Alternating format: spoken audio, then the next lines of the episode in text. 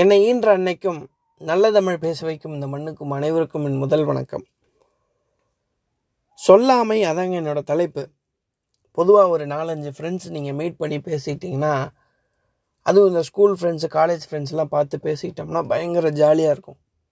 அதில் ஒரு கேரக்டர் மட்டும் நீங்கள் நோட் பண்ணியிருக்கலாம் ஒரு ரெண்டு பேர் ஜாலியாக பேசுவாங்க ஒரு ரெண்டு பேர் சைலண்ட்டாக இருப்பாங்க. அதில் திடீர்னு ஒருத்தர் சம்மந்தமே இல்லாமல் நெகட்டிவ் ஆஸ்பெக்ட்லையோ இல்லை நெகட்டிவிட்டி தூண்டுற மாதிரி ஒரு வார்த்தைகளை பேசுவார். இப்படி தான் நாங்கள்லாம் காலேஜ் டேஸில் ஒரு அழகாக ஒரு ஹோட்டலில் உட்காந்து பேசிகிட்டு இருக்கப்ப என் ஃப்ரெண்டோட மண்டையில் தலையில் ஒரு ஃபேன் கழண்டு விழுந்துச்சு தெரியுமா உங்களுக்கு?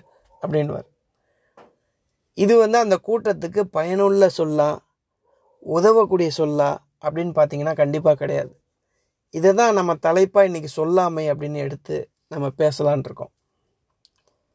பொதுவாக பார்த்தீங்கன்னா அந்த நாக்குக்கும் பல்லுக்கும் ஒரு சண்டை வந்துருச்சான் ஒரு நாள்.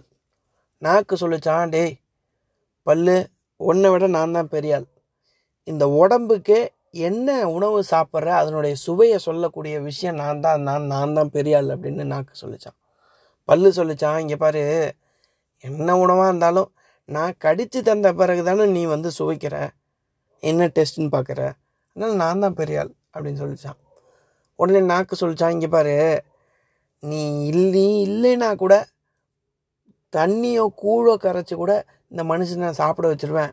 அதனால நான் தான் பெரிய ஆள் அப்படின்னு சொல்லிச்சான் இப்படியே பெரிய சண்டையாக போயிட்டுருக்கப்ப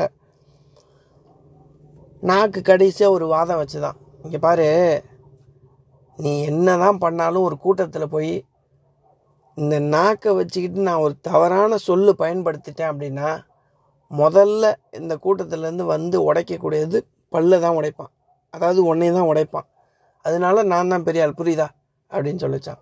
அதுக்கப்புறம் தான் பல்லே ஒத்துக்கிச்சான். ஆமாம் ஆமாம் தேவையில்லாத சொல்லு நீ பயன்படுத்தினா முதல்ல என்னே தான் அடிப்பானுங்க அப்படின்னு பல்லு சொல்லி ஒத்துக்கிச்சான். நகைச்சுவையாக இருந்தால் கூட நிறைய பேரோட வாழ்க்கையில் இது நடக்கிறது உண்டு.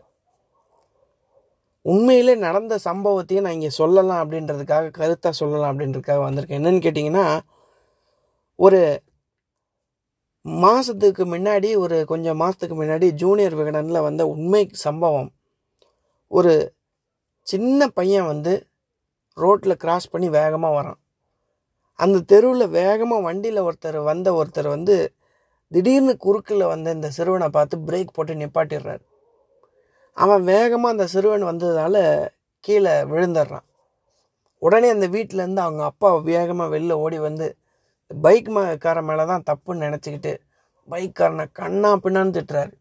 தெருவில் இருக்க அத்தனை பேரும் வேடிக்கை பார்க்குறாங்க அந்த குழந்தைய கூட்டிகிட்டு அடிப்பட்ட இடத்தெல்லாம் தொடச்சிட்டு வீட்டுக்குள்ளே போகிறாரு அடுத்த நாள் நடந்தது தான் யாருமே எதிர்பார்க்காத சம்பவம்.